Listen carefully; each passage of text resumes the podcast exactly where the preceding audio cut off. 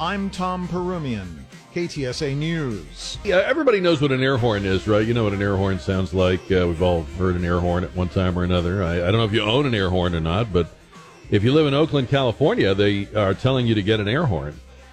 Uh, crime has gotten so bad in Oakland that uh, they're telling residents to carry air horns with them and have air horns on hand so that uh, when there's a crime or you're being attacked uh, by the criminals that they won't put in the jails because they have a George Soros prosecutor like we do in Bexar County, uh, you can at least let your neighbors know that crime is happening with an air horn.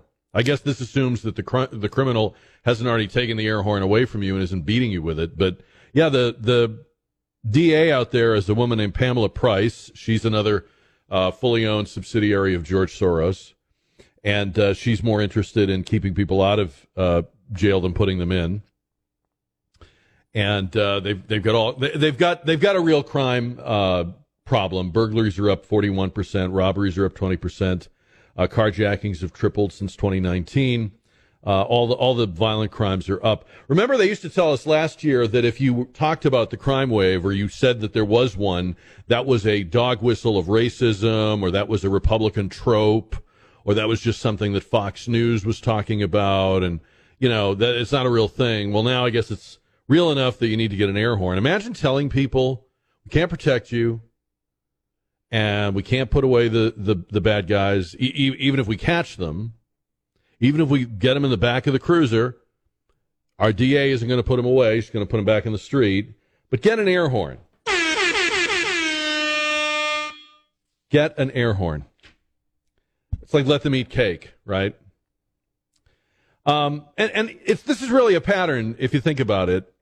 We keep um, being told by people in authority that they can't do the job we hired them for because the job we hired them for is impossible.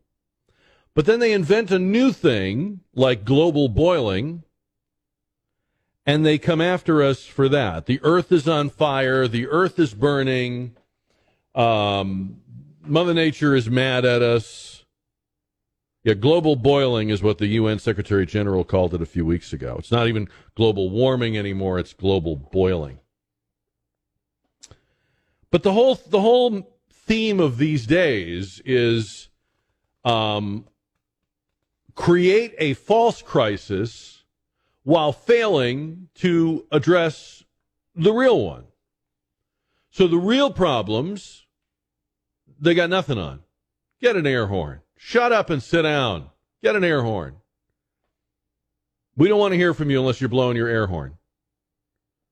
But then we have the fake crisis. The earth is on fire, and children need to see genitalia so that they're used to seeing them.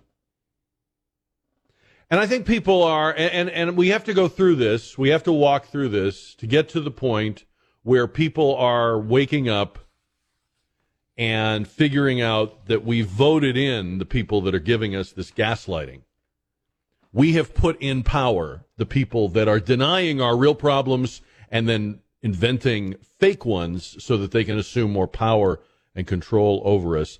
Uh, I want to play this for you. This is a uh, a TikTok of a woman who, um, speaking of Oakland, she lives in San Francisco. She's a young woman. She says that she's uh, been threatened with rape. She's been spat upon. She's been harassed. She doesn't feel safe in her city anymore. Uh, her name is Hannah. And this is Hannah's TikTok, cut number one. I'm literally shaking right now. I was just getting groceries and I live in San Francisco and I never really feel fully safe. If you live in San Francisco, I'm sure you know what I'm talking about. And I just got groceries. I'm walking out of the store and this guy is walking past me and says, Move, you stupid bitch. And he spits in my face, spits all over my face. And then I say, Excuse me, did you just spit in my face? And he says, Move or I'll rape you there's also people everywhere and everyone's just walking by because they're like, I can't handle something else in San Francisco. It's always something else. I don't even know why I'm posting this. If you live in San Francisco, do you feel this way all the time? I don't feel safe, ever. I literally never feel safe. It's better when it's daylight. But nighttime, no, not leaving my house. I was talking to a friend of mine about uh, this stuff the other day, and um, the, the question we were asking was what's it going to take for people like this woman to stop voting the way she votes? Because she's, there's no doubt in my mind, she would have voted for this DA in, in Oakland. She, she probably voted for the cuckoo DA they have in San Francisco. What, what is it going to take for voters like this who are clearly at their wits' end, right? You have people, I'm leaving this city. I can't live here anymore. I can't do, we, can't do it. What is it going to take for them to figure out that they elected this? I mean, you and I didn't, but they did. They voted for the very people that are making this happen, that are creating this dystopia in which they lived. And I flippantly said, so the, the question was, what will it take to change the mind of a woman like this? And flippantly, just to be a wise ass, I said, probably getting married. And he said, What? What? I said, Well, you know, there's that huge gap of how women vote when they're single and women vote when they're married. Women who are not married vote Democratic 68% to 31% as of, uh, I think it was 2020. 68% to 31%. There's a 37 point advantage for Democrats among women who are not married. Then when they get married, it evens right out. Now I don't know why that is. I'm not I'm not I don't have a theory on that. I'm not saying I can explain that. But maybe that's what we're waiting for. Maybe we're waiting for Hannah to get married so that she will vote sensibly because she's voting against her own interests. She's voting in the very things she's afraid of. And the news is full of stories like this. It's there there are more stories. I could read do nothing but read news stories it would fill the whole show. You wouldn't want to listen. Of guys committing crimes who were out on bond, who were out on parole, who didn't even go to jail. Here's one Hartford, Connecticut. A Hartford man out on bond for first degree assault has been arrested for allegedly shooting and killing a man over the weekend. 27 year old Chan Williams Bay shot two people early Sunday morning. He has a lengthy criminal history, was arrested eight times in recent years, and on Monday faced a judge with little emotion on charges of murder, first degree assault, criminal possession of a firearm, all while he has eight other pending court cases and a total of $800,000 bond already posted in previous cases. So someone is dead because we didn't do what we always used to do with people like Chan Williams Bay. And what's it going to take for voters to figure this out? We're not we're not living under a king. We elect these DAs. We elect these officials. We elect sheriffs and we elect in some states even judges. So let's talk about that. And maybe maybe we just need women just need to get married because uh, they vote ridiculously when they're single and somehow they vote more reasonably uh, when they're married. I know that's going to go over big. I know that's going to be a popular proposal. I don't know. If I'm wrong, tell me how or tell me another way. 210 599 5555. Uh, there's a story today about the FBI going and killing a man in Utah. 75 year old Craig Robertson was described by the FBI as uh, having made numerous threats against President Biden and others. Uh, apparently, they went to serve warrants on him, and um, he made some moves, and they wound up shooting him and killing him. He was wearing a Trump pin and hat, and had written, "I hear Biden is coming to Utah," and he was going to get his uh, AR-15 and his ghillie suit ready to go. I mean, it, obviously, you, you can't be threatening the president of the United States uh, at all, but I did think it was interesting how fast we got this guy's name. I mean, they can't solve the cocaine at the White House. They couldn't find Hunter's money, but we got this guy's name. We got all these details about him immediately. Immediately. So Peter Doocy, as we I think we mentioned the other day, is back from his paternity leave over at Fox News. He's covering Biden again. Biden's not too happy about it. Uh, Doocy went and asked him some questions about the calls with Hunter and uh, how that went down, and Joe did not like the question. Cut number three. There's this testimony now where one of your son's former business associates is claiming that you were on speakerphone a lot with them talking business. Is that what? Never talk business in England. And I, I knew you'd have a lousy question. Well, what do you? It's why is that a lousy question? because it's not true. Thank you, Mr. President. it's a lousy question. I don't like it when people ask me about my corruption. Uh, I, I, I guess I think it's kind of funny that um, the the defense of Biden, even by Biden, is not um, total denial. It's always like uh, you don't have checks, you can't prove the money. Uh, we were just talking about the weather. It's it's very um, I feel like if somebody was was accusing me of taking bribes, like flat out, I think everything you do on the radio, you're paid to do. I, I would be vehement and specific and emphatic, and the denial would be total. And they're not doing that. Um, the latest spin is that uh, this was from the White House Communications Office. A woman named Kate Berner uh, tweeted out. Can we still say tweeted? We can say tweeted, right? Okay. Uh, Kate Berner tweeted out on the um, uh, out of the White House Communications Office. She's the deputy director of communications uh, re- regarding um, the fact that Comer says we have bank statements with 20 million plus going to multiple family members. Uh, she tweeted out the memo line doesn't show a direct. I'm sorry, the memo doesn't show a direct payment to Joe Biden. The memo doesn't show a direct payment to Joe Biden. So it, it, it's like if we didn't write bribe on the check, it might not be a bribe. 20 million, by the way. Like, I'm, I'm sure Biden got money, but, but even if he didn't, even if their defense is he didn't get it and he didn't uh, participate and he didn't help anybody get it, who the hell is paying $20 million to Biden's grandchildren and his grandnieces and, and his ne'er do well brother and his ne'er do well son without expecting something? I mean, you can, if you want to say or you want to assert that he didn't get the money, it's still a racket. I mean, the people that paid it didn't think they were paying it as a tribute, just to be nice. Like in days of old, you'd pay a tribute to the king or the emperor, and you didn't really know if it even got to him. You just wanted his people to know that your village, your tribe, whatever, had paid a tribute. You'd, you'd, you'd bent the knee.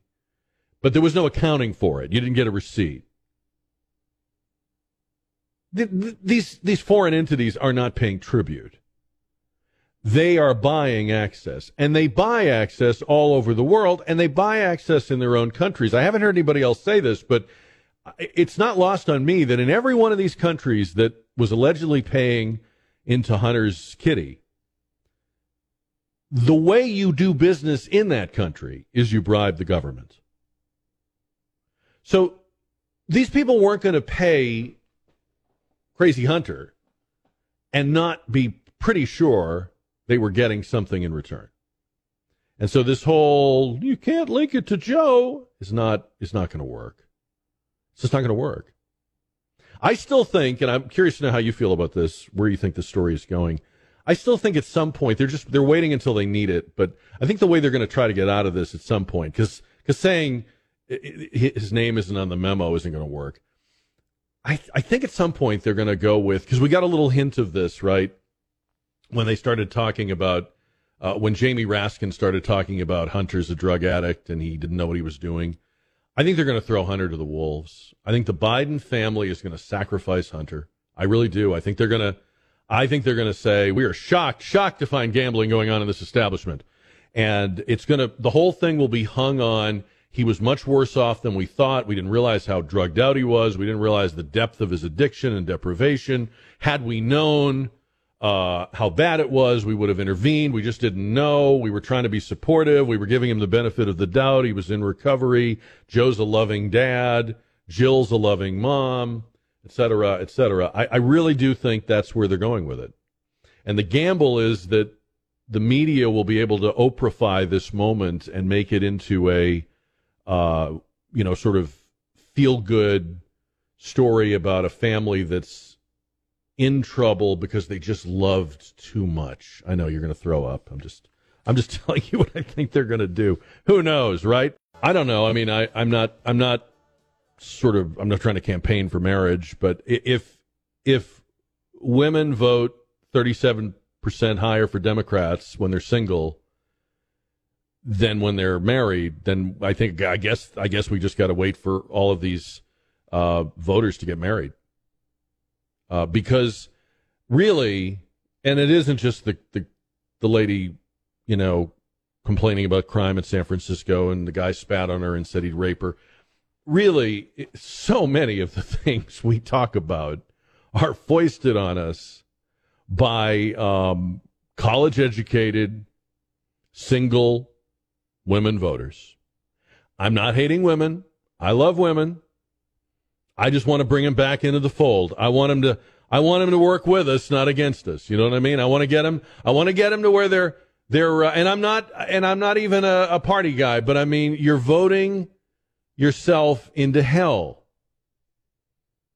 I don't know if it's because they think they have to vote for ab- pro-abortion candidates. They've been convinced that.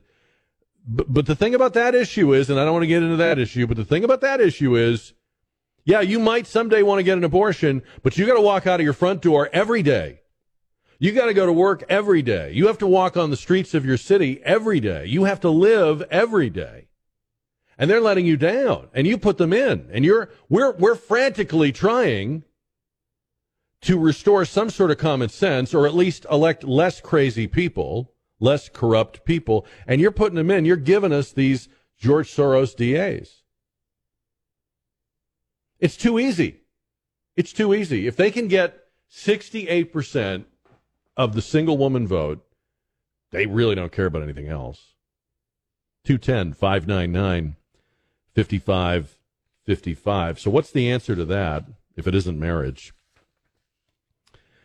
The the phenomenon of, of the way we're being gaslit really does fascinate me. We the news is full of questions no one was asking or answers to questions no one was asking. The politicians are hitting us every day with some new crusade. They're trying to ban the stuff we use on a daily basis. They're trying to ban things that used to be considered anodyne or, or non controversial, like stoves and washing machines. And um, and while we're fighting that, and we only have so much time and so much energy to fight, right? So while we're fighting to keep like household appliances, they're norming things in our society that we cannot let them norm. We were talking the other day about that professor who thinks that little children need to be exposed to um, genitalia. Remember that discussion? The, the idea was that if you can uh, get young children exposed to male and female private parts of all different sizes and types at an early age, then they will be receptive to their trans classmates and their own gender fluidity and changing their sex and all that stuff. I saw a picture of um, the first lady. She was in San Francisco with a bunch of drag queens. I mean, literally. It's a picture of Jill Biden looking very, you know, proper. She's in a, you know, dress, nice suit. And she's surrounded by these big guys with beards and mustaches wearing, you know, driving Miss Daisy clothes and outlandish garb, just ridiculous. And it said that in the accompanying article, it said that Jill Biden is going around the country uh, meeting with um, and having her picture taken with drag queens. Now, you can think about that whatever you want, but what I think is going on here is I think we're trying to norm stuff I think we're trying really hard to say to everybody, no big deal, just a photo op, totally normal, so that there isn't even discussion about it. No one will even blow an air horn. It'll just it'll just be an everyday thing. And uh, and again, I, I, I, I hate to I hate to scapegoat, but I'm kind of fascinated by what we do about the single women voters. Don, can we play the TikTok uh, young woman again from uh, San Francisco? This is a, a woman who made a, a, video. She's just at her wits' end. She's obviously had just had something very scary happen. Uh, her name is Hannah. Uh, a million and a half people have seen this, and uh, she is saying she just doesn't feel safe where she lives anymore. Listen to this. I'm literally shaking right now. I was just getting groceries and I live in San Francisco and I never really feel fully safe. If you live in San Francisco, I'm sure you know what I'm talking about. And I just got groceries. I'm walking out of the store and this guy is walking past me and says, Move, you stupid bitch. And he spits in my face, spits all over my face. And then I say, Excuse me, did you just spit in my face? And he says, Move or I'll rape you. There's also people everywhere and everyone's just walking by because they're like, I can't handle something else in San Francisco. It's always something else. I don't even know why I'm posting this. If you live in San Francisco, do you feel this way all the time? I don't feel safe, ever. I literally never feel safe. It's better when it's daylight. But nighttime, no, not leaving my house. um, she then got a lot of uh, people picked on her and said, uh, "Well, you you know you voted for this, uh, or you probably voted for this." And she then made a video where she said, I really hope people understand that no one deserves this, whether you vote blue or vote red. Um, no one deserves uh, to be assaulted or harassed in the street. Does she really not? Does she really not get this? Do, do people like her really not understand this? Because um, it it is a factor of what you've elected. Every one of these uh, district attorney races, there's another candidate. And they're not always perfect and they're not necessarily fantastic, but they're not about uh, putting everybody back on the street. They're not about emptying out the jails. Uh, they're not about social justice instead of justice justice. You know, I was thinking years ago, you had all these groups that were organized like um, the Innocence Project and even the ACLU, to, to pick the granddaddy of them all. But you had all of these organizations that worked and advocated against district attorneys, and and the the, the idea was that it, it, back in the day, district attorneys were they were just machines. Police would bring people in, they'd hook them up, they'd put them in jail, they'd they'd get them convicted and they did it with such machine like regularity and they had such blinders on that these organizations had to be formed to say, hey, what about the Constitution? What about due process? Well, now the squishes, the softies are the DAs. The kind of people that are now prosecutors are the kind of people you don't need an ACLU for. You don't need an Innocence Project for. And it's a profound change. And I'm sorry, Hannah, but y- you know the way you vote is, you know what you're what you're living through is a result of the way you vote. The fact that no one deserves to be treated that way is true, but is irrelevant to the point people are trying to make to you. So I don't know what we'll hear from her in the future, but what do you what do you do with the Hannahs? What do you what has to happen? How much worse does it have to get I mean, I sort of flippantly said maybe they have to get married because that certainly does change the way people vote. Uh, 210 599 5555. All right. Um, not only is uh, Operation Lone Star actually working on the border, but it's getting Democrats to talk about the border, which is an extra uh, bonus. Uh, but right here we have a Republican to talk about it and some other things. Uh, joining the show on the KTSA Kinetico Quality Water Softeners Newsmaker line, Congressman Chip Roy is back with us. Congressman, good afternoon. Jack, how are you? Good, thank you. Um, it seems like um, those border floaties uh, have really uh, had the, I guess, unintended effect or the un- un- unexpected effect of getting Democrats to come down to the border. I saw Joaquin Castro made a very preachy, lectury uh, video about these things. They're really upset about them because they're working. Well, I mean that's that's clearly uh, you know good news to get any Democrat to actually pay attention to the border. But obviously, you know, in, in terms of my my uh, colleague Mr. Castro, he basically was saying, well, we should stop that, right? He, right. He was right. joining forces with the Democrats, and you know, by, uh, the Biden administration is suing Governor Abbott to say we'd stop it. Meanwhile, for everybody out there listening, right? I was walking out of an interview on Sunday with Shannon Bream, And a Democrat colleague looked at me and he goes, Hey, I mean, isn't the border getting better? I think, Hey, hold on. We just had 6,300 apprehensions yesterday. We got 20,000 in custody. We are dumping people in the United States via the CBP One app. Our colleagues on the other side of the aisle, and even uh, you know Border Patrol, because they have to, are saying, "Well, the app is working." Well, it's only working to funnel more people, and then more people start coming, and now you flood the zone. Meanwhile, cartels still getting empowered, fentanyl still coming in, and importantly, little girls getting still sold into the sex trafficking trade. So this is why we are standing up and saying that we should not be giving DHS any additional dollars until they sit down at the table and work with us to pass meaningful uh, border border uh, constraints. Uh, and so you're you're asking, and you've you've had your colleagues sign a letter to this effect, uh, basically saying we'll withhold funding.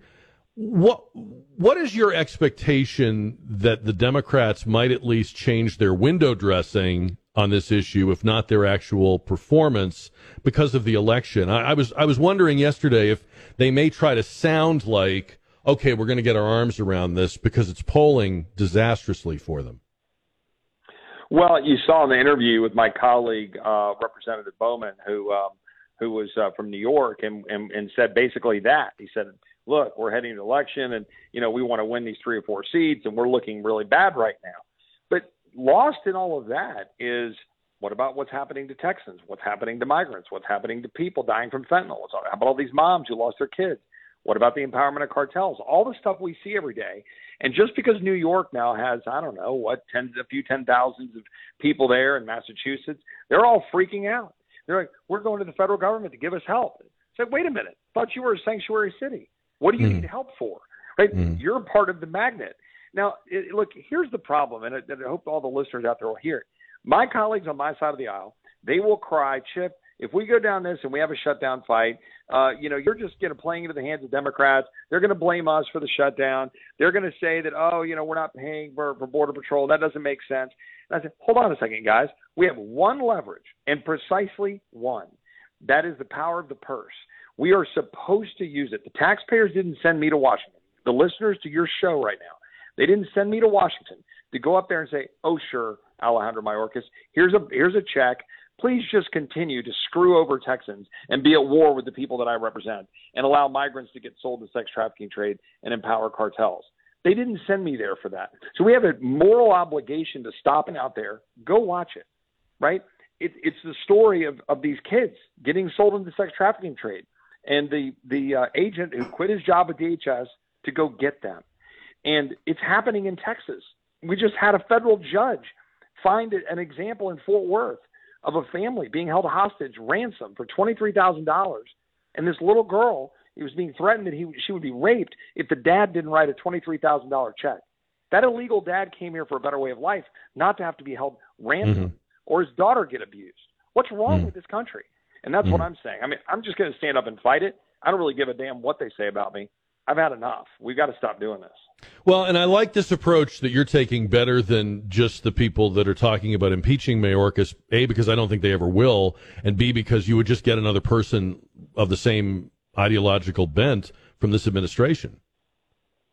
Yeah, I mean, I think that's always the problem with impeachment, right? So it's a double-edged sword because we have a duty under the rule of law to, to, to stop people who are not following the law and who are acting, you know, tyrannically and acting, um, you know, against the interests of American people. So I'm in favor of it. But yeah, we've got, frankly, too many Republicans who don't think we can or should impeach Mayorkas for violating his oath or lying to me under oath about having operational control. And we even have some still squeamish about pursuing Biden despite all of the obvious corruption problems. But to your point, the one thing we should all agree on is that the power of the purse, James Madison, Federalist 58, it's the best tool you can give to the Yeah. people's house Yeah. to check the executive branch. So we should damn well use it in order to try to protect Texas. Make no mistake about it. This administration, this DHS, is at war with the people of Texas. They're suing Abbott. They're trying to stop us, and we have an obligation to push back. Yeah. Yeah, no, agreed on that and appreciate what you're doing. Thank you for not being a Republican who only goes on Fox News and talks about this stuff, but actually tries to do something. Congressman Chip Roy with us. Thank you, Congressman. Hey, God bless, man.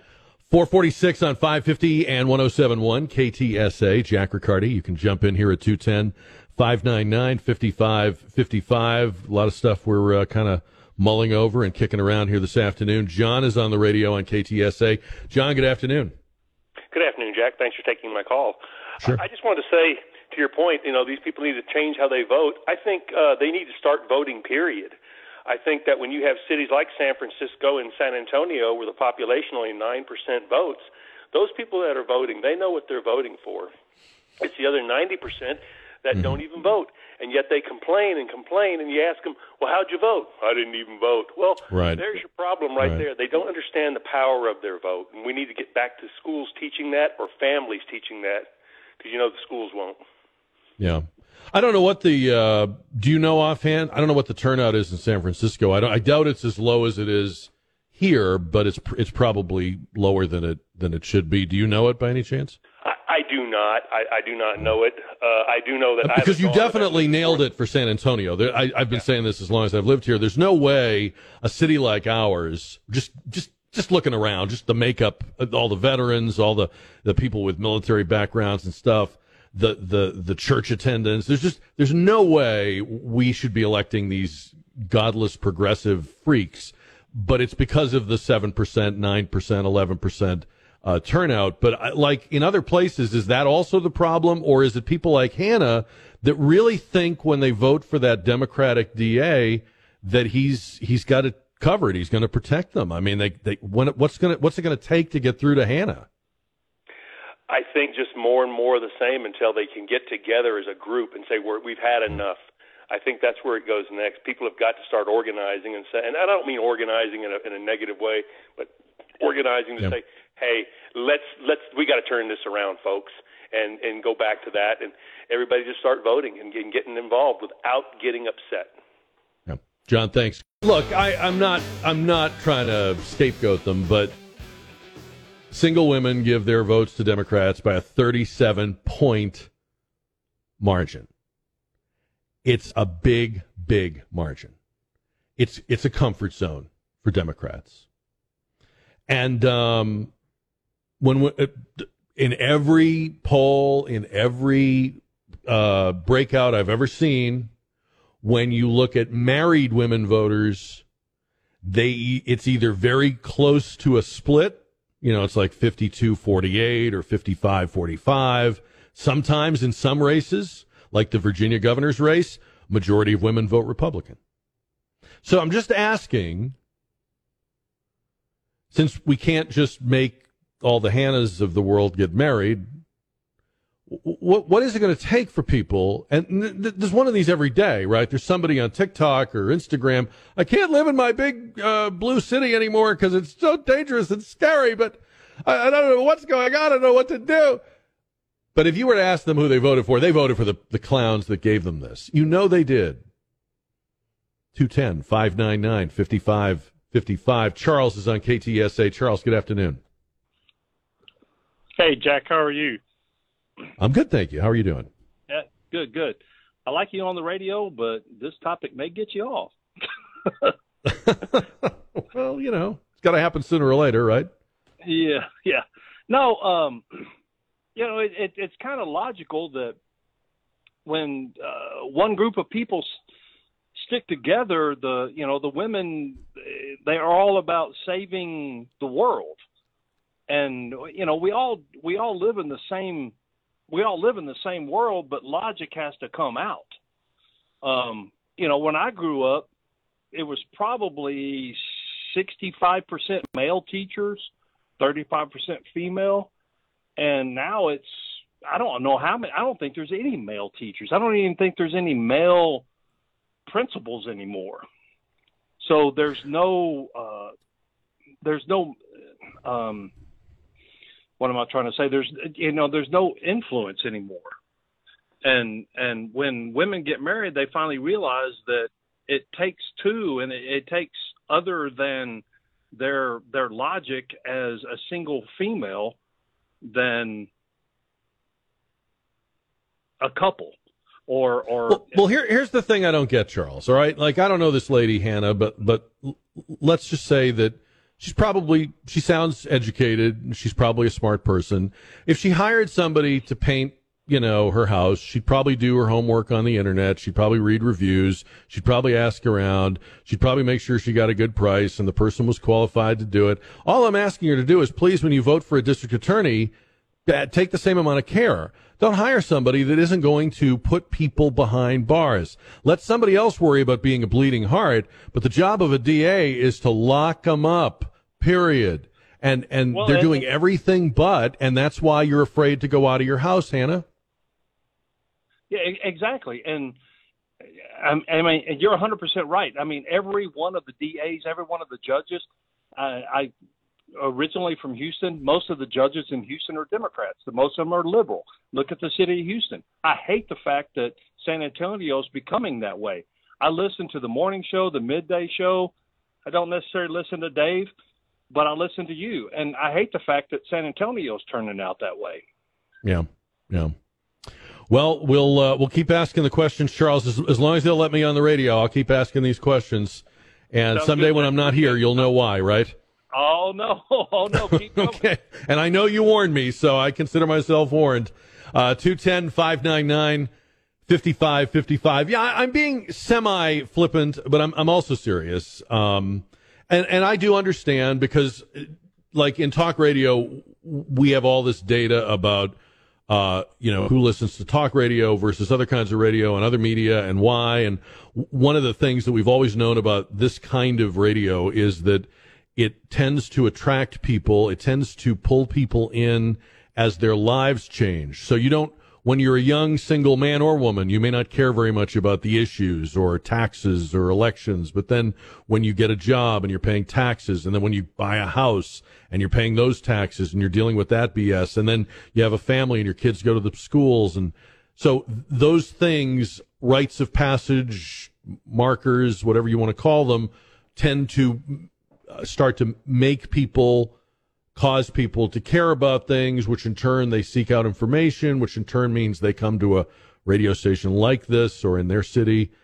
Uh, We, we, so we know that just the passage of time and aging and life experiences, but we really do run into a brick wall here if you know two out of three or three out of four single women are going to keep electing uh, people who then turn and create a dystopian society they don't feel safe in. I'm just wondering what what does it take? What has to happen? So flippantly, I said, well, maybe they got to get married and start having kids because that seems to be the thing. That's the one thing we know that changes political outlooks. Uh, we've been talking about uh, how people vote and uh, the pattern of when women are single, they overwhelmingly vote for Democrats, yet increasingly they seem unhappy with the results, given, for example, feeling unsafe in our major cities. So then when you look at the breakout of voters, um, when women get married and have kids, or even just get married, you've heard of suburban, the suburban women's vote. It's much more centrist. Uh, it's much more evenly split between Republicans and Democrats. There's still maybe uh, women, married women, and, and moms that, that vote for crazy, you know, George Soros DAs, but just not nearly at the clip that they do when they're single. So I'm just kind of wondering, what does it take? Uh, this woman on TikTok is distraught. She's beside herself. She can't she can't believe what's happened to her city. Um, does she not know that you're voting for this? And and and uh, we, we do. We sympathize. We, you're our fellow Americans. We care about you, but you're you're making us crazy because you keep putting people in office that make your cities worse and worse, make your lives worse and worse, endanger your your uh, you know your your livelihoods. And you, you're you're asking somebody to help you, but you're not helping yourself. Maybe we need Kamala Harris to explain democracy. I got to play this. Cut number four, Don. Play, play cut number four. The nature of democracy is is it's there. There are two sides to it in terms of the nature of it. There's a duality.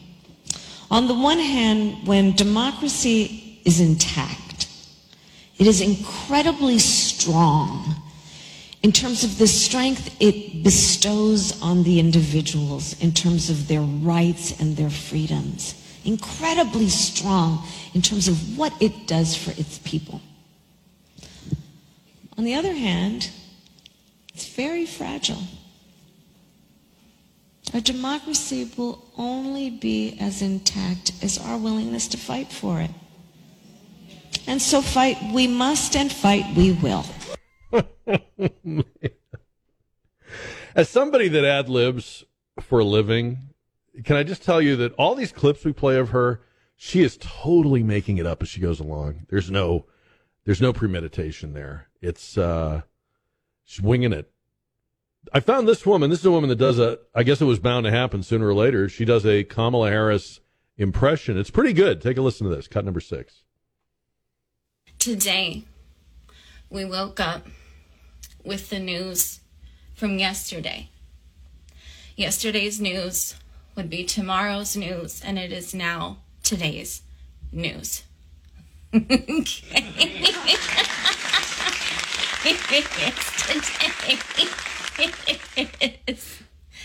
we all knew this would happen, right?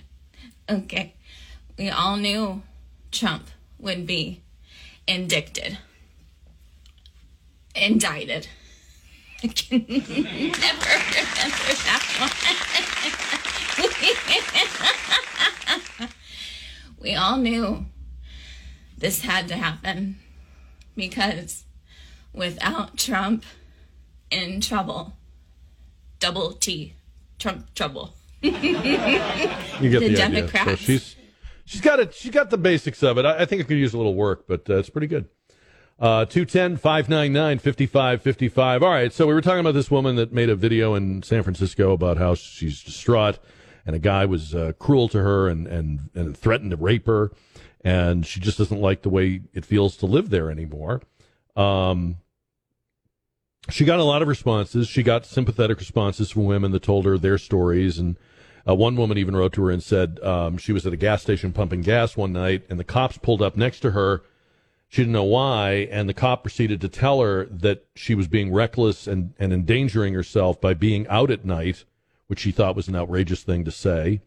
Uh, she's upset that a lot of uh, the response she got to her TikTok was people saying, stop voting the way you vote, uh, and things will get better. She says, no one deserves, no matter how they vote, to be treated the way I was treated. I, yeah, but we're not talking about whether or not you deserve it. Um, we're talking about what you do about it. We we're we're not going to get what we deserve in this life. but you have to look at you have to make some connection between your actions and and what they lead to. And she is and I'm sorry a lot of people do this, they pretend they have no idea how we got to where we're at. And I, am not having that. I don't I don't think that's acceptable. I, if if you want to know what to do, I'll tell you, but don't pretend you have no control over it. I don't know what to do. Di is on the radio 210 599 5555 as we talk about this this dilemma and what we do about it. Hello, Di. Hey, Jack. How are you? Well, I'm good. I, I you know, I'm, I'm, people are telling me I may not be on the radio much longer if we continue this conversation, but now that I'm this far into it, I have to keep going. So. Yeah. Well, I listen to y'all every day, all day, so you got me. Uh, well, thank you. But um, I had an epiphany as I was on hold. Um, we need more Leo women. Leo women. Leo, Leo, yeah, August babies. We need more Leo. Oh, okay. Yeah, yeah, uh, because we're strong and independent. And even as a kid, as a teenager, as a 20 year old, I was always independent and strong and did not mm-hmm. go along just to go along. And I think that's what a lot of women, single women, do. Um, they just go with whatever's popular, whether they know what they're talking about or believe in or what have you. Um, but you know, I've always voted conservative. I've always been conservative.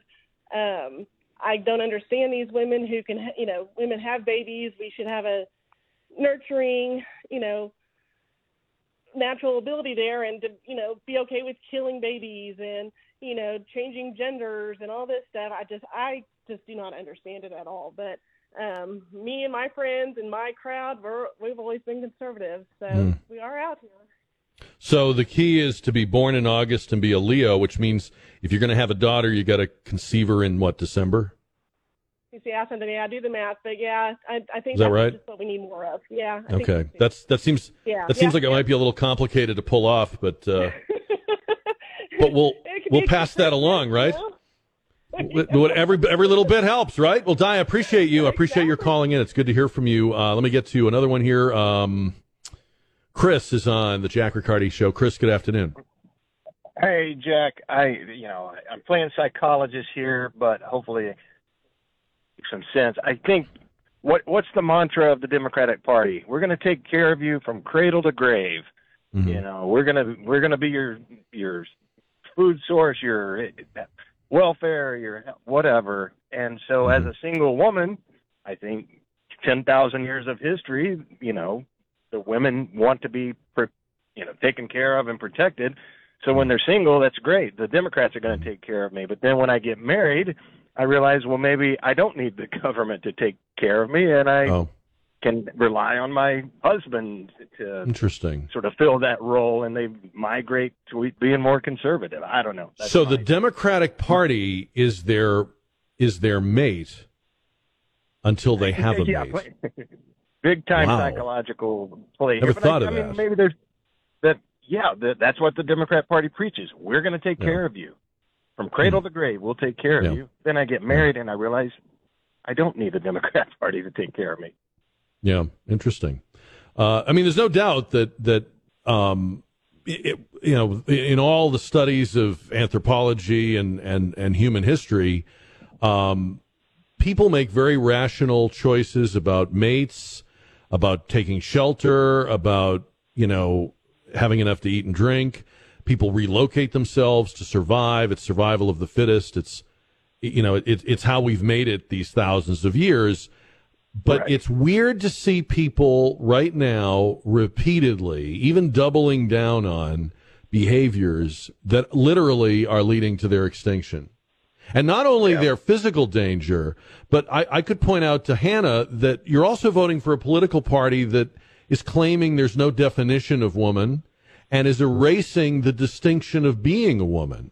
So there is no logic to this at all. If you're just, unless you're trying to vote yourself out of existence, in which case you need to keep doing it.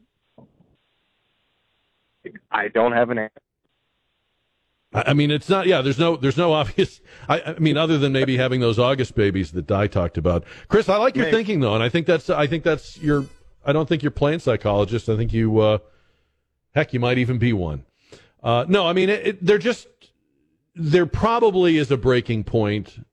I've always thought, and one of the one of the main reasons I love doing what we do every day on this show is I figure the more people hear about crazy, the more he- people hear about what I can't believe they're trying to pass a law that would do that, or what I can't believe they put a guy in jail for doing that. The more we we all hear that, and people that don't follow news closely hear that, the sooner we get to that breaking point. I hope, I think uh, that we're that we're headed toward. So my, I'm doing my little part to try to get us there faster. Have you seen Barbie or Oppenheimer, the big summer movies? Maybe you've seen them both. Maybe you've seen neither one. I might. I, I'm feeling like this might be the weekend I see Oppenheimer. Uh, I know I want to see that. I just don't have any interest in Barbie. I'm not putting it down. I just don't. Don't really. Uh, uh, someone else can have my seat to Barbie, but yeah, I might. I might go for Oppenheimer. Um, all right, tell me about that in the JR poll powered by River City Oral Surgery.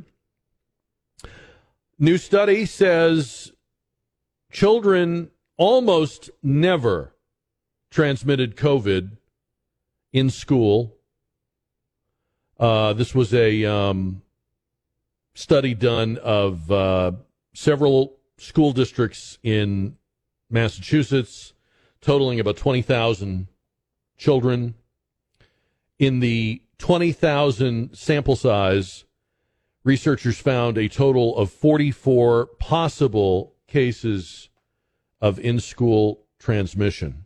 So 20,000 students, dozens of schools, several months, 44 possible infections, none of whom were teachers or staff.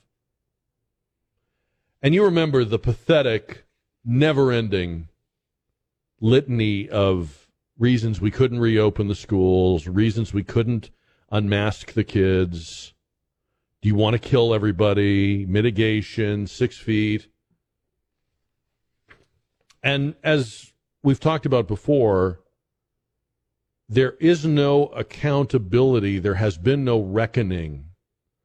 Throughout history, when a group of people did wrong, they were eventually paraded out before the rest of us and forced to confront, forced to acknowledge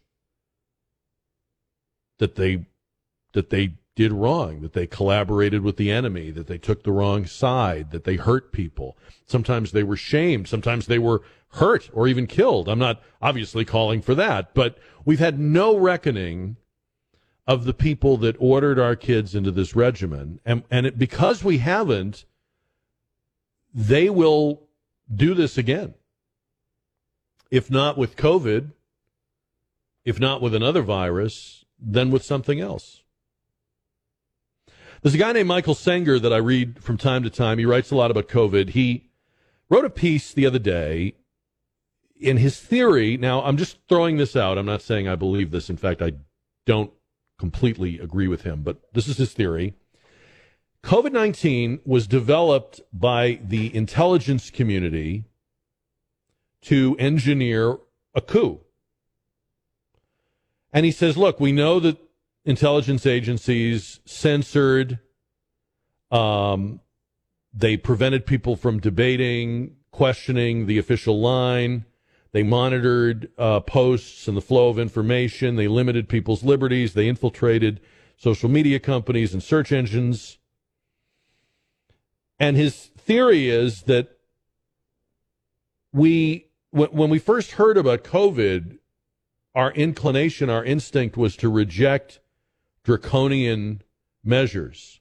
Even Fauci did that. Even Fauci said, we're not going to need masks and all of that. And then we pivoted into what was basically the Chinese and Italian response to COVID, a totalitarian um, lockdown response, which was not expected in a society like ours, was not the protocol, was not the plan. And so Senger, Michael Senger says this was the excuse to implement the Great Reset. This was the excuse to deny the results of a legitimate presidential election and neuter the will of the people in the following election. We heard four years of claims the president was a foreign agent. And, and COVID 19 facilitated this slow motion coup, not only of the U.S. government, but really of like the culture, the society.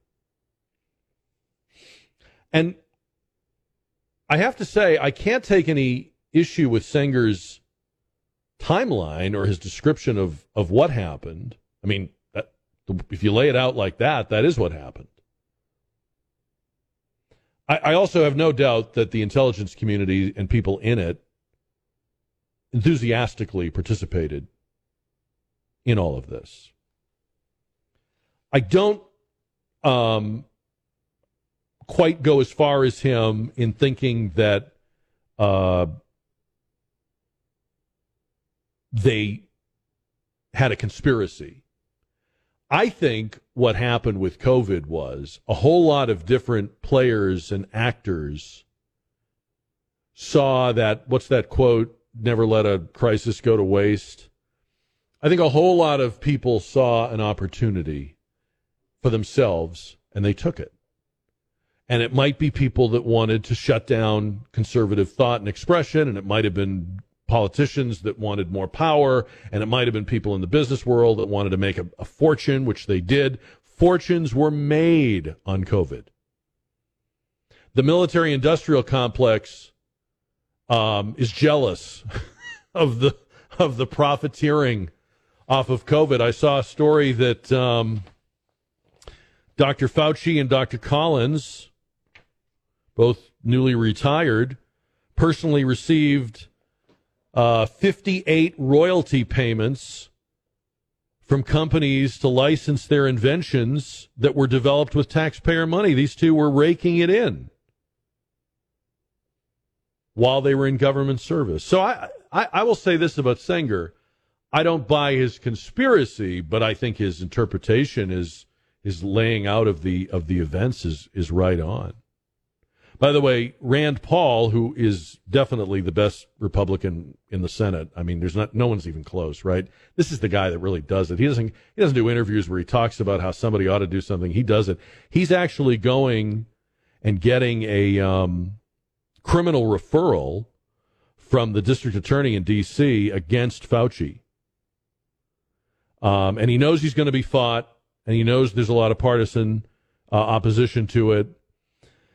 Um, but he says that he's got Fauci pretty much dead to rights um, on the you know NIH funding of the lab that the coronavirus came from. And I hope he does. I hope he goes after him. Because this kind of goes back to what we were talking about earlier with you you will get more of what you don't punish. The absence of consequences is like a reward. So if a politician acts like a tyrant and then gets reelected, they don't think, oh, I was really fortunate to get reelected because I acted like a tyrant. They think, I, I need to be a tyrant. I need to be more of a tyrant. People like that. People are watching Rand Paul. People in government, people in big pharma are watching Rand Paul right now because if he gets this against Fauci, he's fired a shot across their bows. So I hope he does. Um, and I, I hope we find out more. I, I know it's been pretty sketchy. You've probably heard a little about it. I hope we're going to find out more about this lab they found in California. We talked about it a day or two ago. Uh, that lab got hundreds of thousands of dollars in U.S. taxpayer money, according to the Daily Mail of London.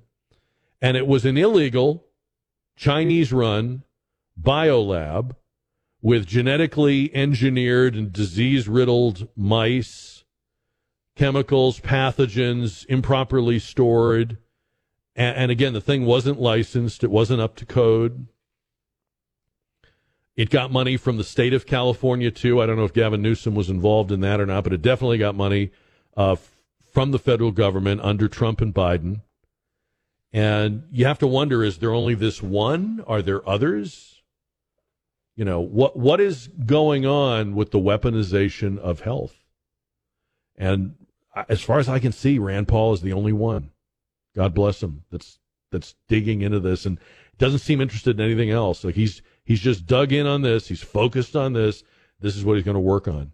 So we'll talk about that. I wasted a fair amount of time on this uh, next item yesterday, and I decided if I wasted time on it, you were going to have to waste a little time on it too. So I'm going to waste a little of your time, but I, I, there's a point here, and I will get to it. I promise.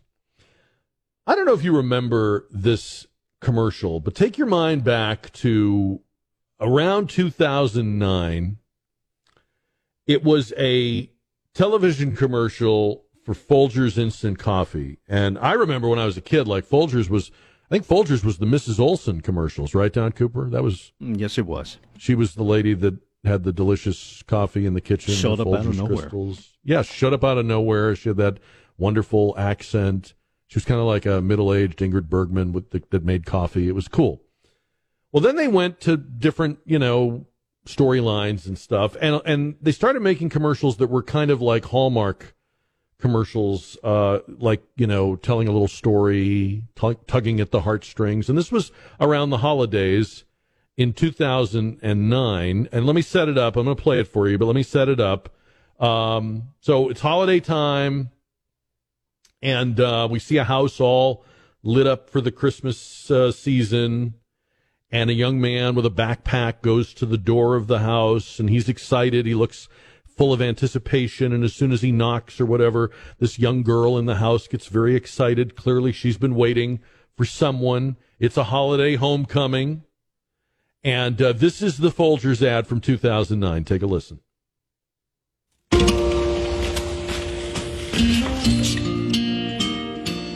must have the wrong house. Sister?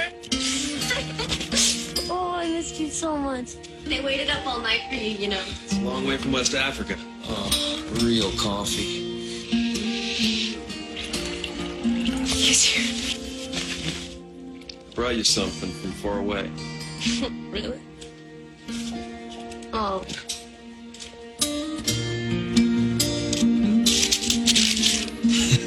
what are you doing? You're my present this year.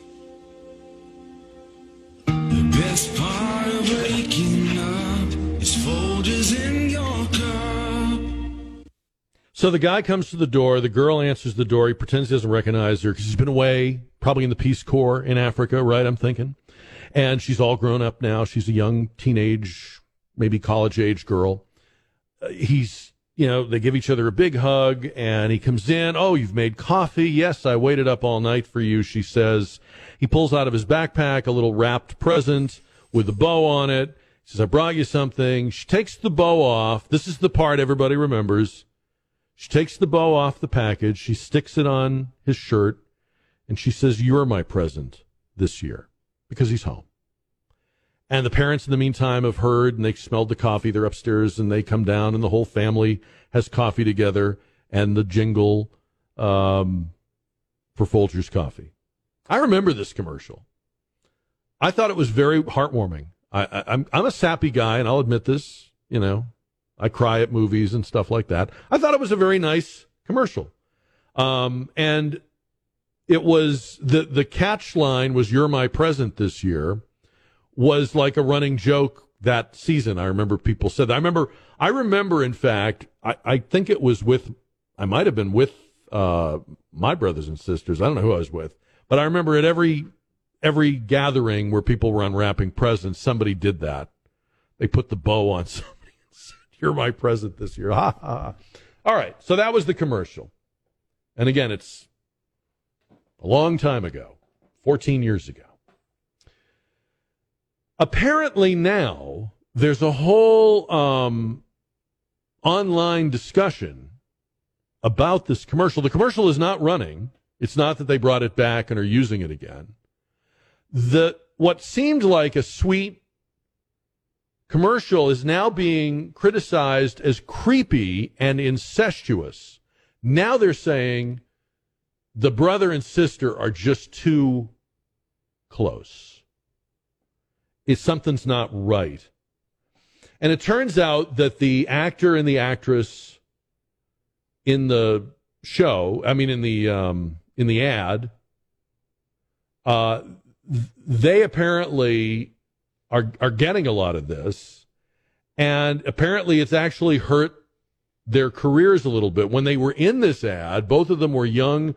I don't remember their names; it's not important, but they were like starting out, and this was a big break for them because it was a national commercial that would get a lot of exposure. And um, I don't know if you remember, but coffee commercials used to be kind of a big deal. You know, they had storylines and re- recurring characters and Mrs. Olson and you know the I remember uh, Robert Young did the Sanka commercials. If you go way back, I'm ancient, so I remember that.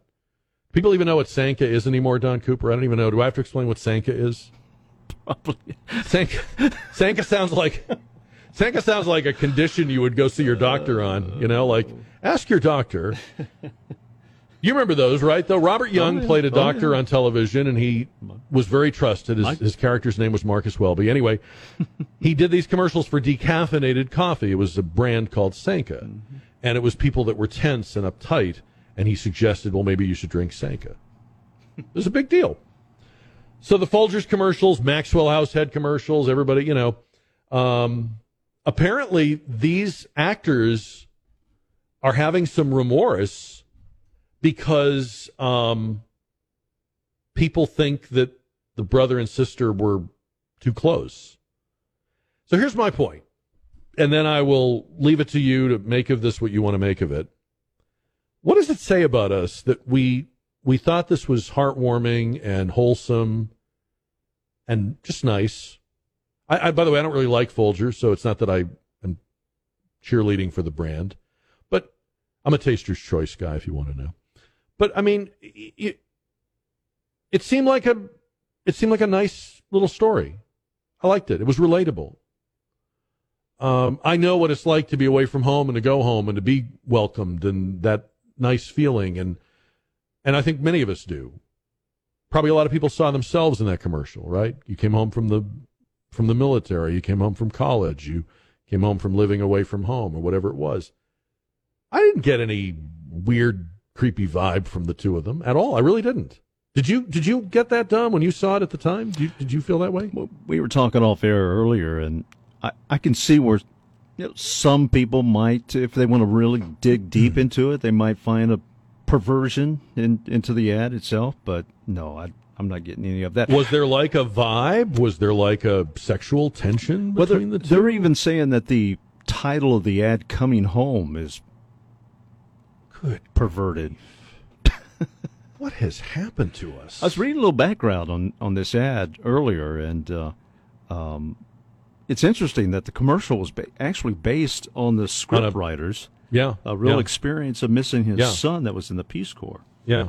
Yeah, I thought that was cool. I mean, it, it's a very universal. It's a universal experience. I mean, you were in the military. I'm sure you had occasions to come home to a family that was very glad to see you. And it, it, when you're making commercials, you're looking for that universal, relatable moment. I think they hit it. I mean, I, you know, to me, this is like something that should win awards for you know, well, well produced, beautifully shot, appealing actors. I, I don't know what's happened to us. I feel like we've been poisoned to the point where we can't see anything as good or wholesome. And and I'm I'm I'm not trying to make this into a serious the world is ending kind of topic, but something wrong with us if we're not able to just say that is sweet, that is nice, you know, good, you know, a good message, a good story there.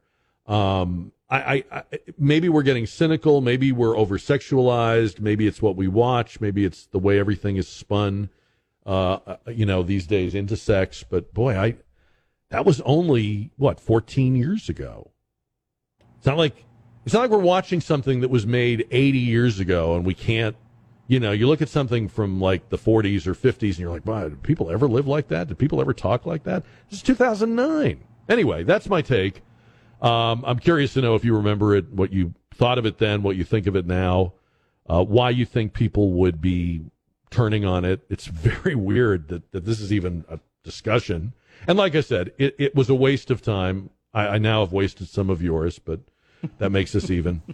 According to my email, there were people at the time who thought it was uh, they were vibing on each other. So I, I guess I'm just, I guess I'm just an old fashioned guy. I guess I just thought this was like a nice homecoming. You know, prod- prodigal son returns. You know, we don't really know the whole thing. Maybe he left home under strange circumstances. Maybe his parents didn't want him to go to West Africa. Maybe he, uh, you know, maybe he was the wild child in the family. I don't know and uh, they're having their coffee and they're just happy together as a family. I, I I didn't get the sense that he or she wanted something else to happen. You know, just just saying. But apparently there was even some, you know, those fan fiction sites that where people will take something and write up scenarios and stuff. Apparently there's a whole body of work on the internet if you want to look for it of fan fiction about the two in the 2009 Folgers commercials. So. Wasn't it? This is why we can't have nice things, Don. We can't have nice things. We gotta. Everything's got to be cynical because we, we just can't handle it. Wasn't it um, Sigmund Freud that said Hmm. sometimes a cigar's just a cigar? I believe the exact quote, if you go back, was sometimes instant coffee is just instant coffee. I think that's what he actually said. No. All right. Um, and then uh, Brian said, I didn't have you pegged for an instant coffee guy. Well, yeah, I mean, I usually brew it, but sometimes you got to have instant coffee. Come on, you know. Come on now. Come on now, Brian. I think they still Uh, sell Sanka coffee, by the way. Do they? Do they? I didn't even know if they still made it. Yeah, I know Robert Young is no longer with us, but uh, yeah, okay. Sanka, look it up, Google it. Uh, Target is being sued by a group of investors. We we said this would probably happen at some point. Um, a lawsuit's been filed on behalf of investors who say that Target lost shareholders billions of dollars because of their LGBT, ESG, and DEI disastrous policies. In order to join the suit, you have to own Target shares. You have to have owned them since before a certain date. Uh, and that entitles you or gives you standing to say that the corporation's board of directors and management uh, misled uh, investors and did not consider the ramifications of their various mandates and uh, marketing decisions about Pride Month when they were uh, selling tuck friendly swimsuits and all that stuff. I, I, I think there's some merit to this, and I hope these uh, suits go forward. The idea is that on some level, it's not just about whether people are offended or customers decide not to shop in your store, but when you're when you're running a, a publicly held company, you are holding people's trust uh, and dollars. You have to be a good custodian, a good steward of of their investment, and clearly woke companies are not. If if it's just your outfit, if you're just the the solo owner and you want to go broke because you go woke, fine, but you're not entitled to do that with other people's money. So good luck to them. I hope they hope they are successful in a court of law. There was a story in the news about a guy who uh, looked out the window middle of the night, uh, saw his uh, somebody breaking into his car at his apartment complex. His apartments were over on um, 1604 near O'Connor. So uh, he goes down to confront the guy who is uh, jacking with his car and somehow it turns into a standoff. I don't really know. I'm a little I'm a little vague on the details, but at some point, this uh, alleged uh, car thief was holding this guy's girlfriend at gunpoint, and the guy wound up shooting and hitting the suspected thief. And they do think he was trying to steal the car. They found other cars in the parking lot being tampered with. I was somewhere the other night and I was parking my car and I saw a guy just very openly. When I say night, it was still light out. It was like, you know, 7:30, quarter 8. A guy is going through the parking lot just trying all the cars. Just right out in the open. Um Mark writes to me, jack at ktsa.com. I'd like to hear from people who've had a car stolen. Was it ever recovered? Do they ever get them back? Uh, looking back, was there anything they could have done to prevent it being stolen? Wondering how many uh, stolen vehicles around here uh, wind up used by the cartels. It's a good question, Mark. Um, I've never had a car stolen yet. Knock on wood. Um, yeah, do you get them? Do you, do you get them back? Do you get them back intact? Are they? Is it? Is it uh, like some kind of organized thing, or is it joyriders, or or are people? I know I, I have heard over the years, over many years, I've heard stories about companies having pickup trucks and dualies stolen, and those things they say are absolutely going to Mexico. Like when you report a vehicle like that, they would just tell you, "Oh well, it's sorry, sir, it's already probably over in Mexico now." Uh, yeah, if you've had that experience, just curious, 210 599 5555. I've had a couple of cars broken into. I have not yet had one uh, stolen. I've had a couple that I wish somebody would steal, but no such luck. So, anyway. Um, we were talking about uh, this young lady in San Francisco who made a TikTok video. Um, she she was having a bad day. Obviously, she was very frustrated. She was very upset. I'm not mocking her. Her name is Hannah, and she made this video uh, about a very scary encounter that she had just had, uh, where she said a guy, um, um, you know, she's minding her own business, uh, walked out of her out of her door, uh, get groceries, and uh, she had this ugly encounter with a guy that spat on her face and threatened to rape her. This is what it sounded like. Cut number one. I'm literally shaking right now. I was just getting groceries and I live in San Francisco and I never really feel fully safe. If you live in San Francisco, I'm sure you know what I'm talking about. And I just got groceries. I'm walking out of the store and this guy is walking past me and says, Move, you stupid bitch. And he spits in my face, spits all over my face. And then I say, Excuse me, did you just spit in my face? And he says, Move or I'll rape you. There's also people everywhere and everyone's just walking by because they're like, I can't handle something else in San Francisco. It's always something else. I don't even know why I'm posting this. If you live in San Francisco, Do you feel this way all the time? I don't feel safe, ever. I literally never feel safe. It's better when it's daylight. But nighttime, no, not leaving my house. She took some grief for this, and I I, I understand why. Um, and people said, you know, you, you, you probably vote Democratic, you're probably a liberal. She probably is. Uh, don't you know that you're voting for the kind of policies that create these kinds of conditions? I agree, that's true. Doesn't mean we can't sympathize because she could be your daughter or my daughter or sister. So I, I, I get it. I do. My frustration is I, I don't know what I don't know how to get through to people like this. Because yes, they vote against their own safety, they vote against their own interests. Um, they vote for people that uh, don't give a, a bleep about it. Um, they're watching their cities disintegrate and fall apart, and they don't seem to connect the conditions they're living under to government. I mean, what does she think is going on here? Who does she think has let it get like this? Um, is she is she just venting? Does she just want to say, "Oh, I don't, I'm not asking you to solve it. I just want to get it off my chest. I just want to blow off some steam." But if she's thinking at all about how we got to this point, you you've got to start looking at how you're voting. And I am worried about all these people coming here from places like San Francisco.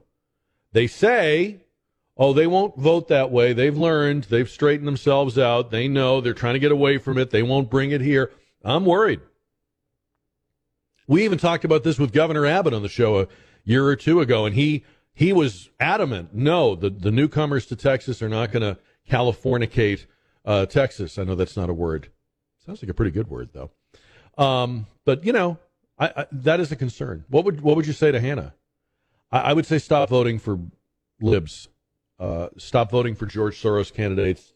Uh, start voting for uh, tough on crime, lock them up, prosecutors, sheriffs, judges, and then and then let the let the chips fall where they may. Uh, we used to have a system in this country. We used to have a, a system of checks and balances where the police, the prosecutors were hard nosed, no no nonsense. They weren't interested in causation. They weren't interested in social justice.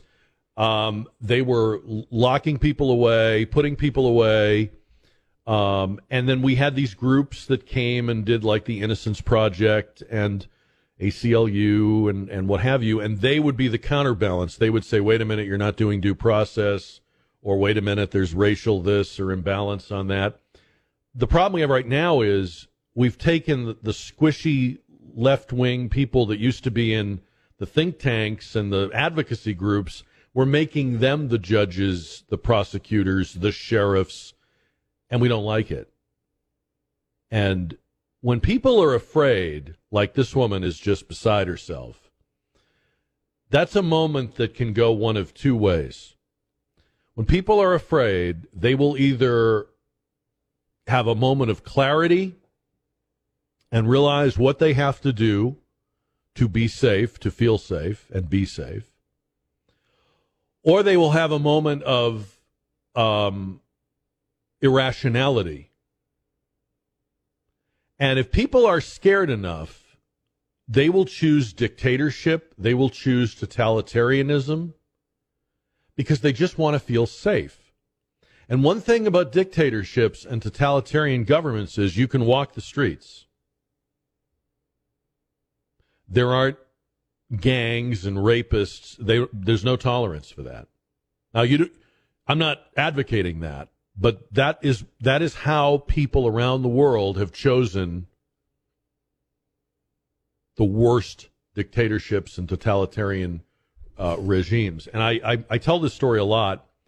Uh, we had a guy on the show many years ago. He wrote uh, like futuristic sci-fi type uh, books, and he wrote this trilogy of books about a future United States where there had been a nuclear war, a nuclear civil war.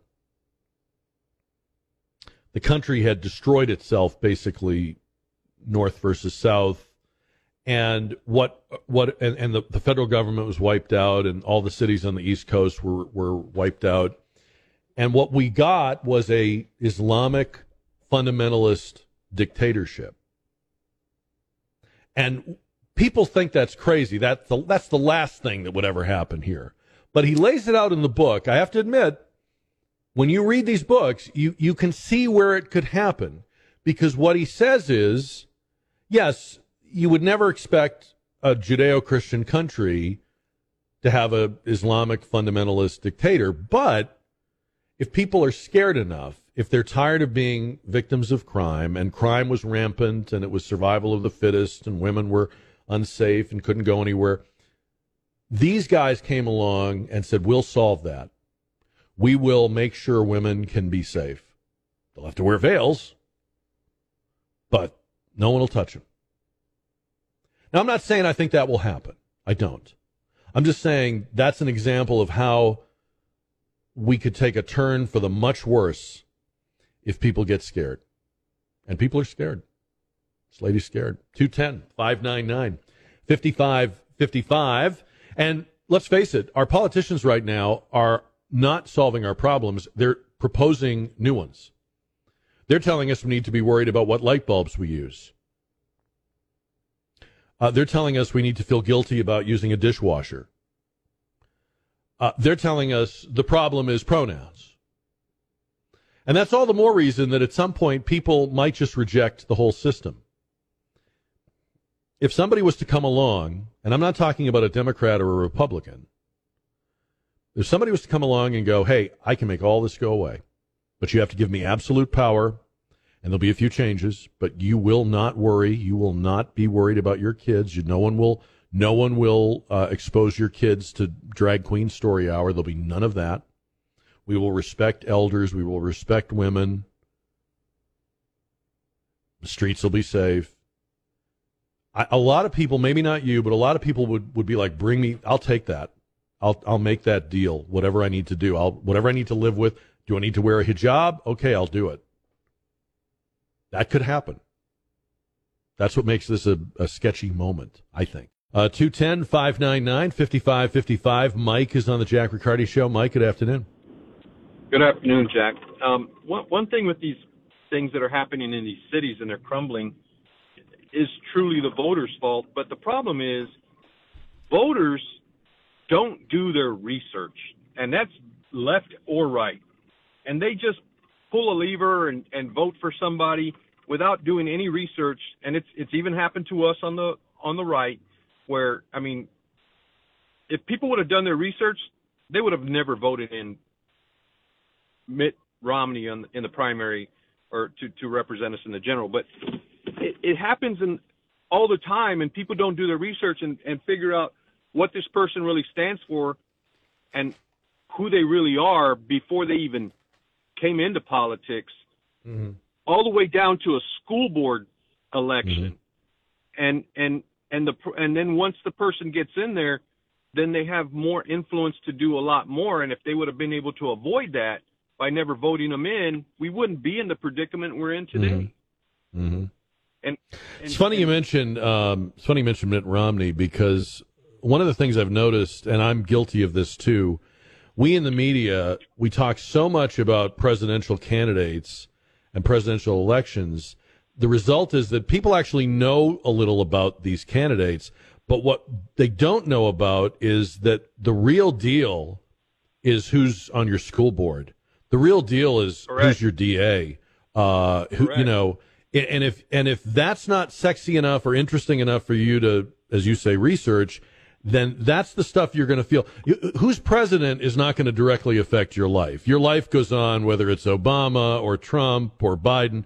But boy, if you don't make the right call about law and order in your city, you will feel it, and that's what this lady is feeling. and and and and it, and it's it's the grassroots approach that the left has done a really good job of doing They do, versus yeah, the right. yeah. And and and and the grassroots approach of me as as as a, as a voter, I want to know everything about school board uh, elections, city council elections, Yeah. the mayor, the district attorney. I have to do my research to at least feel good that I voted for the person that stands Mhm. for the exact same thing that that I stand for Yeah. and that's important to my kids. But these Yeah. people just go pull a lever and then they have regrets down the road, and they're like, "Oh, I should have never voted for that guy." Well, you already started the vicious cycle that you can't get out of. Yeah. No, I think that's well said, and it's good that you do your homework, Do your Mike. research. Good. Yep. Absolutely. I'm with you. I think that's well said. We need more of that. Uh, and then if you get it wrong, don't put them back in. Um, you know, I, I would hope that Hannah, wherever she is and whatever she's doing right now, is is is hell bent on getting to the ballot box the next election. And if she doesn't know who to vote for, just don't vote. Definitely don't vo- vote for any of the people that are in office right now. If you feel if you feel that unsafe, if you're that desperate, kick them all out. Um, you know, at least that's a start, I think. Uh, 210 599 5555. I'll I'll just throw in one more thing on that. We do need people, as Mike says, to do their homework, but we also need to uh, educate people about what government does.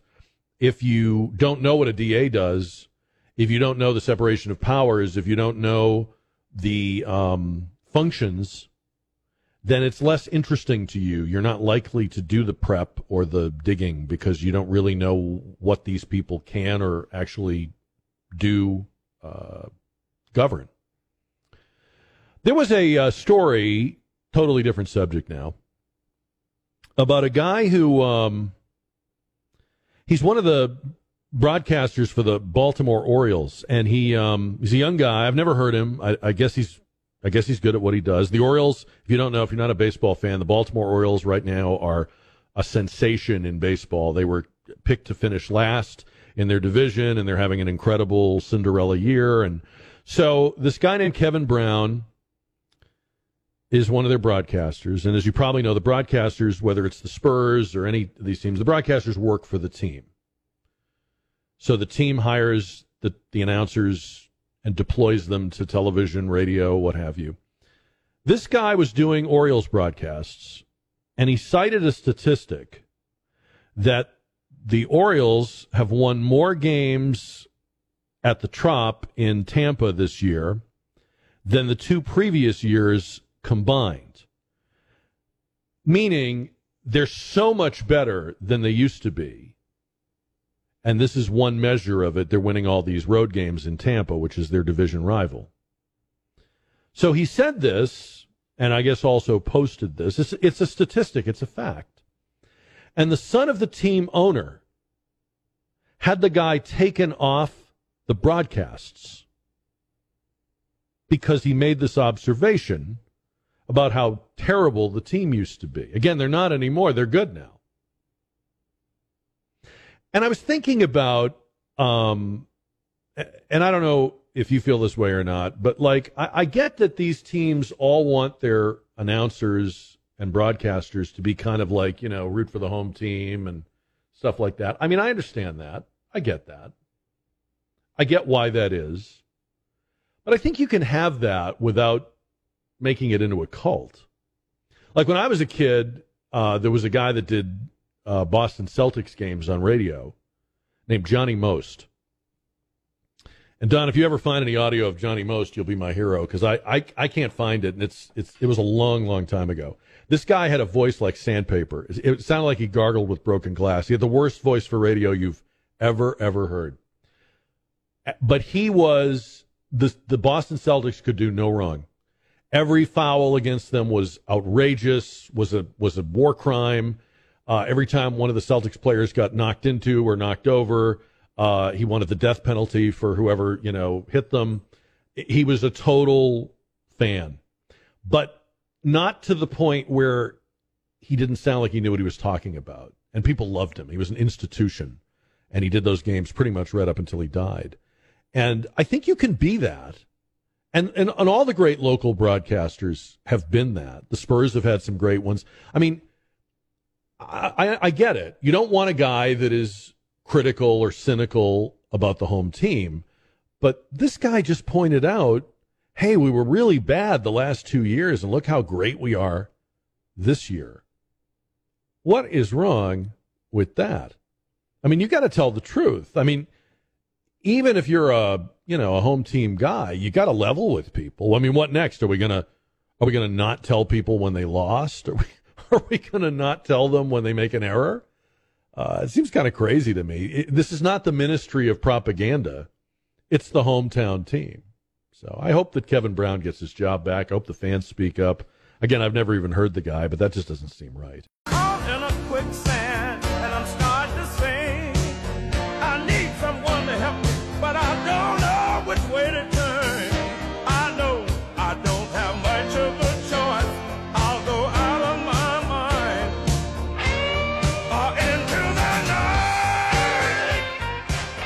Uh, so uh, we're going to check the Jack Chat line here. If you don't know about it, this is a sort of like a voicemail, I guess you could say, or voice memo setup.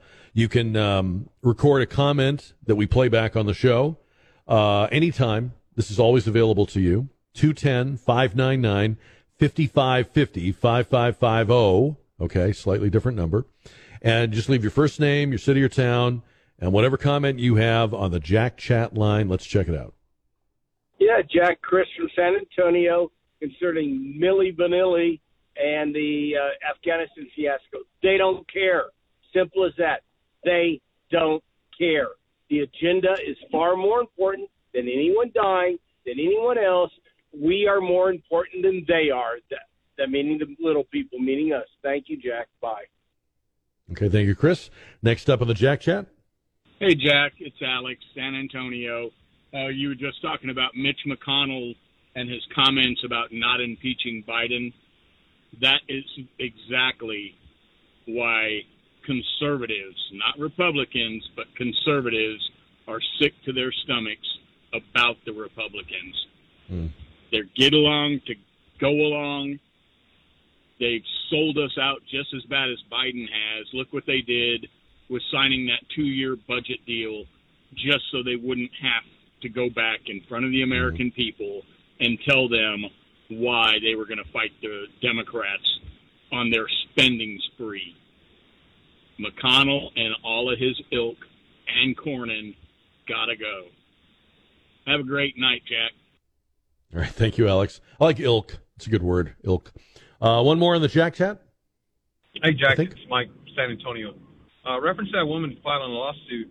Uh, they really don't have a basis for the lawsuit because the companies can't withhold a person's employment or position based on a medical reason. Uh, so she can sue all she wants, but the company's going to come back and say we can't discriminate under the Americans with Disabilities Act by keeping this job, keeping this guy from having a job or a position within the company. So the ADA is actually going to be the thing that's going to shoot this thing down.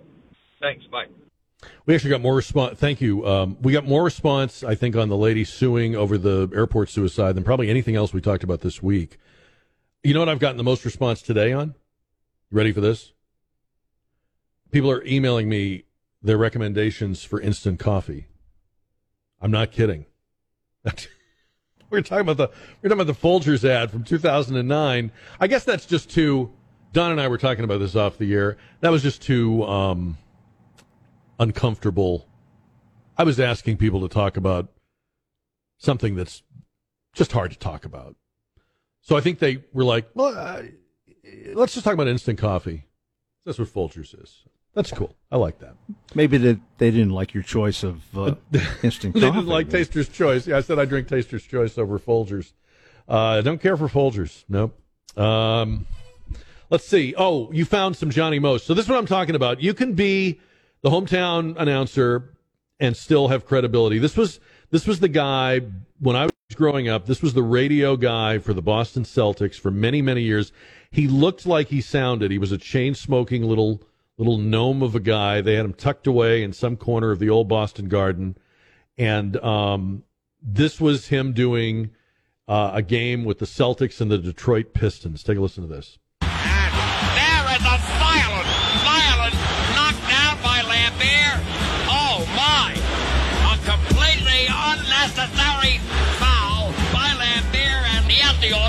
ready to complain about something. They have been called a dirty ball club, and I can see why. This is a typical, a typical disgusting display by Rodman, Laimbeer, and Isiah Thomas. The yellow, gutless way they do things here. now the other Lord Fauntleroy's coming in, the other good guy coming in, Rick Mahorn, the guy who hit people from behind. Oh man! Every night it sounded like he was going to stroke out during the broadcast, but what a what a treasure he was. Anyway, I hope this guy in Baltimore gets his job back because it sounds pretty fussy that they would take him off off the Orioles telecasts. Um, story says AI girlfriends a threat to women's rights. Yeah, a lot of stories about AI. Uh, this story says. Um, the emergence of AI personas may be uh, may lead to a situation where men prefer having an artificial intelligence girlfriend who's submissive and compliant over an actual girlfriend. It's interesting how all of a sudden we're erasing women politically, sociologically, and even technologically might be a good time for women to kind of, you know, stand up, assert yourself, you know, like you did like back in the feminist days. I remember the whole debate over the ERA and I don't know. I mean, I wouldn't wait much if you're a woman, I wouldn't wait much longer because you're being erased and I guess with AI even more so. Um, AI girlfriends. Wow. I did not know this happened a few days ago. I did not know that Riley Gaines, the NCAA swimmer who's been so outspoken about uh, women's sports. She did a sit down with Bill Maher uh, to discuss the whole Lia Thomas thing. And um, I want to play some of this for you. Um, Bill Maher and Riley Gaines on his uh, podcast. Take a listen to this. How big is her? well, I You've can- seen her, right? We all did. How I big is it? I mean, what what kind of a is it? Describe her. Let's see. Um, Well, I don't want to well, see it. Well, I just wanted to hear it. well, if I had to see it, you have to hear it. First of all, this is a six foot four man, right? well, six a trans four, woman. a male. Okay, this is what she would her. claim, um, and she does go through life as a woman, correct? Like, a woman with male parts. yeah, well, yeah, yeah right. I know. I'm just trying to like the like paint the portrait. Okay, wait, can I? I'll be frank here.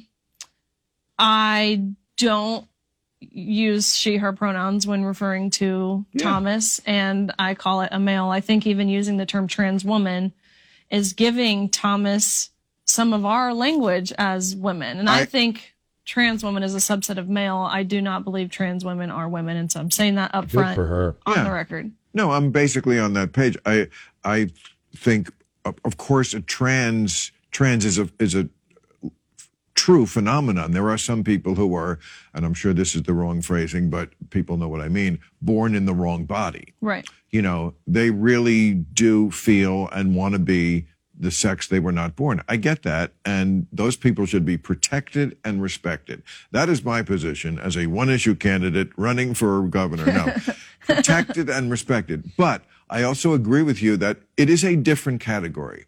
It is the, not the same thing as women. And you hear women all the time, and not just conservative women, who say, I am being erased. Right. And what I do and way I have walked through life is different enough. There's a, you know, there's difference in degree and difference in kind. This is a very important thing in epistemology. Difference in degree, difference in kind. When something becomes a difference in kind, we're in a different so anyway, category. I, I um I don't agree with Bill Maher about everything, and, and, and look, he is still a big time lefty, but um, I, I do like he is articulate in his uh, re-examination of things.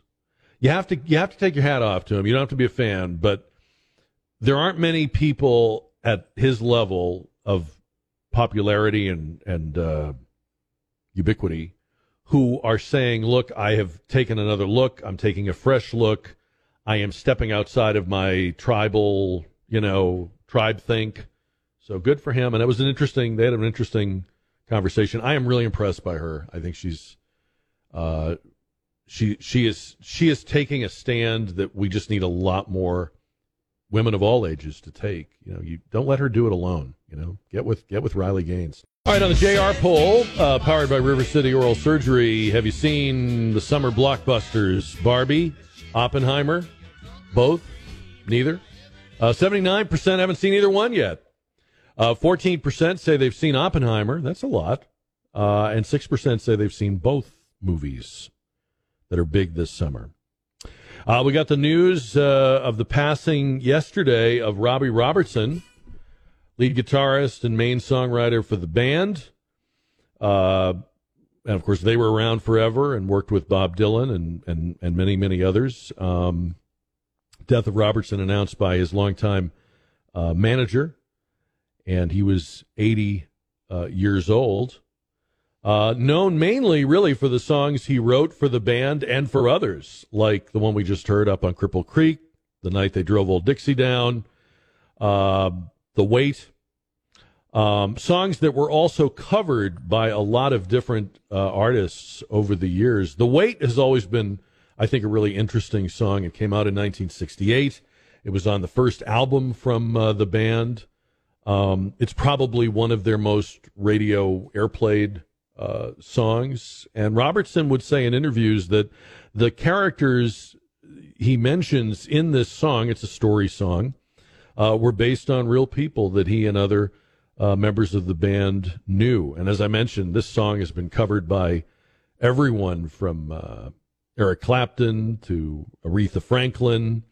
Uh, many different covers, many different versions over the years. There's a funny story about how he uh, came up with the first line in the song. He talks about pulling into Nazareth, a town called Nazareth. He had been playing his guitar and he looked inside the case, know, the, the body, rather, of the guitar, and there was the label for the guitar manufacturer. And it had the name of the company and Nazareth, PA. And that stuck in Robbie Robertson's head, and he decided to honor that and reference that in the song we're going to leave you tonight from the band and the late Robbie Robertson, we'll leave you tonight with The Weight on KTSA.